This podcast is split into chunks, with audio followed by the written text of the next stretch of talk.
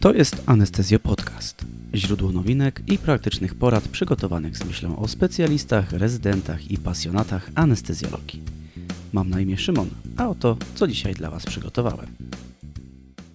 Miło mi przywitać Was w nowej anestezjologicznej prasówce. W dzisiejszym odcinku podsumujemy wybrane artykuły opublikowane w marcu i kwietniu w prasie medycznej.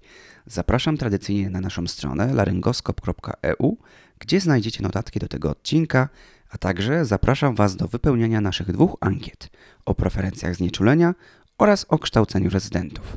Zaczynamy. Jednym z boomów wczesnej pandemii było wykorzystywanie aparatów do znieczulenia do wentylacji mechanicznej chorych z COVID-19. Sami zresztą udostępnialiśmy tłumaczenie poradnika ASA o wykorzystaniu tych urządzeń do wentylacji poza blokiem operacyjnym, a FDA wydała tymczasową zgodę na takie ich użycie w formie off-label. W ostatnim czasie mogliśmy zapoznać się z raportami dotyczącymi efektywności takiego postępowania. W pierwszym artykule czytamy o potencjalnych problemach z utrzymywaniem odpowiednich ciśnień w układach okrężnych w powiązaniu z odłączeniem aparatu od układu odprowadzającego nadmiar gazów. Pojawiały się przed pandemią doniesienia o wzroście PIP spowodowanym brakiem lub awarią takiego układu. Stąd potrzeba weryfikacji, czy respiratory te we właściwy sposób odczytują ciśnienia w układzie oddechowym. W warunkach doświadczalnych z niezależnym manometrem przetestowano trzy modele aparatów do znieczulenia z usuniętymi systemami odprowadzania gazów. Wentylacja była prowadzona w trybie objętościowo zmiennym z parametrami objętość oddechowa 500 ml, częstość oddechów 12 na minutę, FiO2 100%, przepływ gazów 2 litry na minutę, e, stosunek wdechu do wydechu 1 do 1,9, PIP 0 cm supa wody.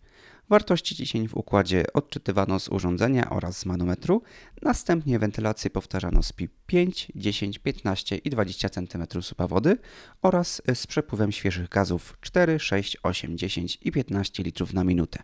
Pod koniec każdego pomiaru podłączano układ odprowadzający i porównywano odczyty. Za próg odcięcia badacze uznali różnicę ciśnień na manometrze i urządzeniu większą niż 3 cm supa wody. Jednak każda z testowanych maszyn prezentowała odczyty ciśnień zgodne z manometrem. Różnice natomiast pojawiły się w pomiędzy nastawach a otrzymanych ciśnieniach. W przypadku urządzenia GE Avance CS przy nastawie PIP 0, przepływie świeżych gazów 2 litry na minutę, w układzie osiągnięto PIP 8,62 cm supa wody przy odłączonym układzie odprowadzającym. Z kolei przy PIP wartości 5 osiągano wartość 10,84, a przy nastawie 15 już tylko o pół cm więcej. Różnice te zmniejszały się przy większym przepływie gazów w układzie. Efekt ten można zniwelować postępując według wskazówek producenta, odłączyć przewód zasilający system odprowadzania gazów oraz zbiornik, co zapobiegnie gromadzeniu się nadmiarowego gazu. Wniosek płynie z tego taki, że stosując urządzenia off-label, powinniśmy uważnie monitorować stan pacjenta, w tym wypadku realizowane ciśnienia. Artykuł opisujący eksperyment jest w otwartym dostępie. E, takie postępowanie zostało wdrożone w praktyce i opisane w raporcie dostępnym w Anesthesia and Analgesia. W New York Presbyterian Columbia University Irving Medical Center przekształcono 23 sale operacyjne w 82-łóżkowy oddział intensywnej terapii, funkcjonujący od marca do maja zeszłego roku. Pozostałe 8 sali przeznaczono na rzecz zabiegów ratujących życie. Oddział został przygotowany w odpowiedzi na dramatyczny wzrost ilości pacjentów wymagających intensywnej terapii. Wszelkie zabiegi nieratujące życie zostały odwołane, a personel bloku operacyjnego przeszkolony w trybie ekspresowym. Możemy zapoznać się z retrospektywną analizą skuteczności leczenia w takich warunkach. W dodatkach do podcastu znajduje się także schemat rozplanowania łóżek i sal na bloku. Każde łóżko zostało wyposażone w monitor podłączony do sieci szpitalnej, a każdy moduł kilku sal w centralny monitor do zdalnej kontroli parametrów bez wchodzenia do sali. Cenną uwagą jest to, że drzwi sali operacyjnej okazały się skuteczną barierą dla dźwięku alarmów aparatu do znieczulenia, stąd podłączono ich monitory do panelu kontrolnego. Część sal nie posiadała wystarczającej ilości gniazd gazów medycznych do zaspokojenia potrzeb, stąd konieczne było ich zwiększenie lub też w przypadku ssania dostawienie elektronicznych ssaków. Dodatnie ciśnienie powietrza i nawiew lawinarny mogą zwiększać ryzyko infekcji dla pracowników medycznych, stąd instalacje te należy wyłączyć lub przekształcić w ujemny nawiew powietrza. Warto wspomnieć o problemach, które dotyczyły odzwyczajania pacjentów do respiratora. Aparaty anestetyczne z reguły posiadają ubogie tryby pressure support, jeśli w ogóle. Dodatkowo wymienniki ciepła i wilgoci poprzez gromadzenie e, skroplonej pary wodnej zwiększały martwą przestrzeń. Próbowano obejść to poprzez zwiększanie ciśnienia wsparcia lub poprzez zamianę respiratora na ten typowo intensywistyczny na czas odzwyczajania. Opisywany oddział leczył łącznie 133 pacjentów, a przeżywalność 30-dniowa nie różniła się od opisywanych na innych oddziałach, co sugeruje, że w warunkach kryzysowych może być to skuteczne rozwiązanie. Chciałbym zapoznać Was z wynikami badania randomizowanego o skuteczności zatyczek do uszu i zasłon na oczy w poprawie jakości snów pacjentów oddziałów intensywnej terapii. Badanie opublikowano w Critical Care Medicine. Grupa badana objęła 87 kobiet przebywających w tych oddziałach po zabiegach rekonstrukcji piersi z wykorzystaniem wolnych płatów. Pacjentki były identyfikowane przed zabiegiem i wówczas uzyskiwano od nich niezbędne zgody na przyjęcie. W okresie okooperacyjnym stosowany był zmodyfikowany pod względem tego zabiegu protokół ERAS. Stosowane zatyczki pozwalały na redukcję dźwięku o około 32 dB, a zasłony całkowicie osłaniały przed dostępem światła. E, w codziennej ocenie pacjentek stosowano skalę RCSQ Richard do oceny snu, e, dodatkowo skalę FSICU, zmodyfikowaną wersję formularza satysfakcji rodziny z opieki nad pacjentem oraz formularz CAM-ICU w kierunku wykrycia delirium. Skala RCSQ jest wypełniana przez pacjenta, oceniane jest w niej głębokość snu, zasypianie, przebudzenia, możliwość zaśnięcia po przebudzeniu oraz jakość snu. Jako pierwotny punkt końcowy obrano różnicę w punktacji RCSQ w grupie badawczej i kontrolnej po pierwszej nocy w oddziale.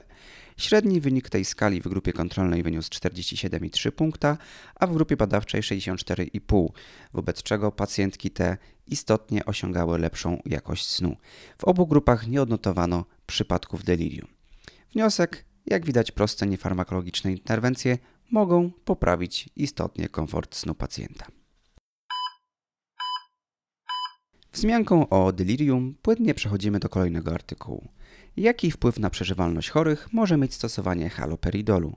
Na to pytanie odpowiadają autorzy słynnego badania REDUCE, które wykazało brak skuteczności profilaktycznego stosowania haloperidolu w prewencji delirium na intensywnej terapii. Autorzy postanowili wykonać analizę post hoc, czyli ponownie przejrzeli dostępną bazę danych, tym razem pod kątem wyników przeżywalności pacjentów, u których wystąpiły na oddziale objawy delirium i które zaczęto leczyć haloperidolem. Badanie było łącznie przeprowadzone na 21 oddziałach, a do niniejszej analizy włączono 1495 pacjentów. Protokół zakładał podawanie m.in. od 2 do 5 mg w razie potrzeby haloperidolu w przypadku wystąpienia objawów delirium, rozumianych jako pozytywny wynik oceny za pomocą wspomnianej już dziś skali KMICU. Pierwsza dawka haloperidolu zawsze wynosiła 2 mg. O zwiększeniu dawki w kolejnych dniach decydował lekarz prowadzący. Leczenie te trwało przez 3 dni, a przy ustąpieniu objawów delirium przez kolejne 3 dni zmniejszano dawkę o połowę aż do jej odstawienia. W analizowanej grupie delirium wystąpiło u 542 pacjentów, z czego 489 leczonych było haloperidolem. Okazuje się, że przy wczesnym rozpoczęciu leczenia każdy miligram leku zmniejszał 28-dniową śmiertelność o 7%, natomiast 90-dniową już tylko o 3%. Efekt ten zmniejszał się, jeśli leczenie włączano po około 19 dniach pobytu na oddziale. Taki wynik wymaga oczywiście potwierdzenia w innych badaniach, tym bardziej, że przytaczane przez autorów trzy badania nie wskazały korzyści z rutynowego stosowania tego leku w zmniejszaniu objawów pobudzenia czy śmiertelności. Aczkolwiek w badaniach tych nie rozróżniano delirium, które wystąpiło dopiero na oddziale, czy też delirium występującego przed przyjęciem do intensywnej terapii. Pooperacyjna depresja oddechowa pozostaje niedocenianym i nierozpoznawanym powikłaniem poznieczuleniowym. Kilka miesięcy temu omawiałem w prasówce wyniki badania Prodigy, w którym oceniano przydatność zastosowania kapnografii i oksymetrii w przewidywaniu depresji oddechowej poopioidowej. W tamtym badaniu blisko połowa chorych miewała epizody zaburzeń oddychania, przedłużające długość pobytu w szpitalu o około 3 dni. Byli to chorzy często z nadwagą lub otyłością. Link do tamtego odcinka oczywiście w notatkach. Podobnie jak przy badaniu z delirium, tutaj również autorzy zdecydowali się na analizę post hoc, tym razem pod kątem pory dnia, w których te zaburzenia się pojawiały. Monitorowanie chorych pod kątem epizodu depresji oddechowej rozpoczynało się około 4 godziny po zabiegu i trwało zwykle około 23 godziny. Pierwszy epizod następował zwykle około 9 godzin po zabiegu, natomiast wystąpienie jakiegokolwiek epizodu było najbardziej prawdopodobne około 16 godziny po zabiegu. U 155 monitorowanych pacjentów, czyli 65% z całej grupy, wystąpiły łącznie 2539 epizody depresyjne, średnio po dwa na każdego pacjenta. Ale uwaga, jeden z chorych miał aż 545 epizodów. 88% pacjentów wykazywało więcej niż jeden moment z zaburzeniami oddychania. Autorzy wykazywali także użyteczność wskaźnika Prodigy w predykcji zaburzeń oddechowych. Wskaźnik ten jest obliczany na podstawie wieku, płci, historii przyjmowania opioidów, zaburzeń obturacyjnych e, związanych ze snem i przewlekłej niewydolności serca. Pacjenci z 8 e, do 14 punktami mają średnie ryzyko zaburzeń oddechowych, natomiast powyżej ryzyko te jest wysokie. Tłumaczenie tabeli także znajdziecie w opisie odcinka.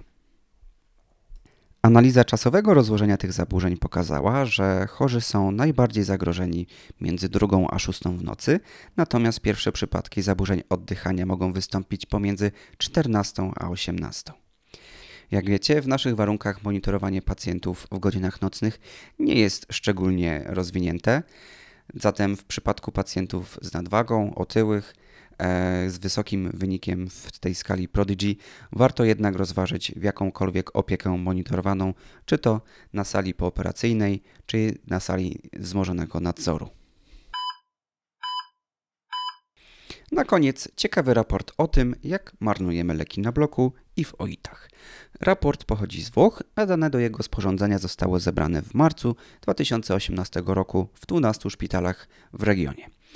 Według y, różnych danych za większość odpadów odpowiedzialne jest kilka leków, wobec czego autorzy analizowali głównie zużycie atropiny, cisatracurium, efedryny, adrenaliny, lidokainy, midazolamu, 0,9% roztworu chlorku sodu, fenylefryny, propofolu, rokuronium i urapidylu. Zmarnowanie leku, któremu można było zapobiec, zdefiniowano jako sytuację, gdy lek został przygotowany, ale nie został użyty i został wyrzucony. Pilotażowe badanie pozwoliło ustalić, że przygotowanie jednego leku zajmowało pielęgniarkom średnio 39 plus minus 25 sekund, co posłużyło do obliczenia czasu zmarnowanego na przygotowanie nieużytych leków. Łącznie analizowano 13 078 przygotowanych strzykawek.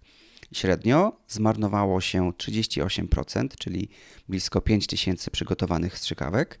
Spośród przygotowanych leków marnowało się tylko niecałe 8% uropidylu i aż blisko 86% adrenaliny.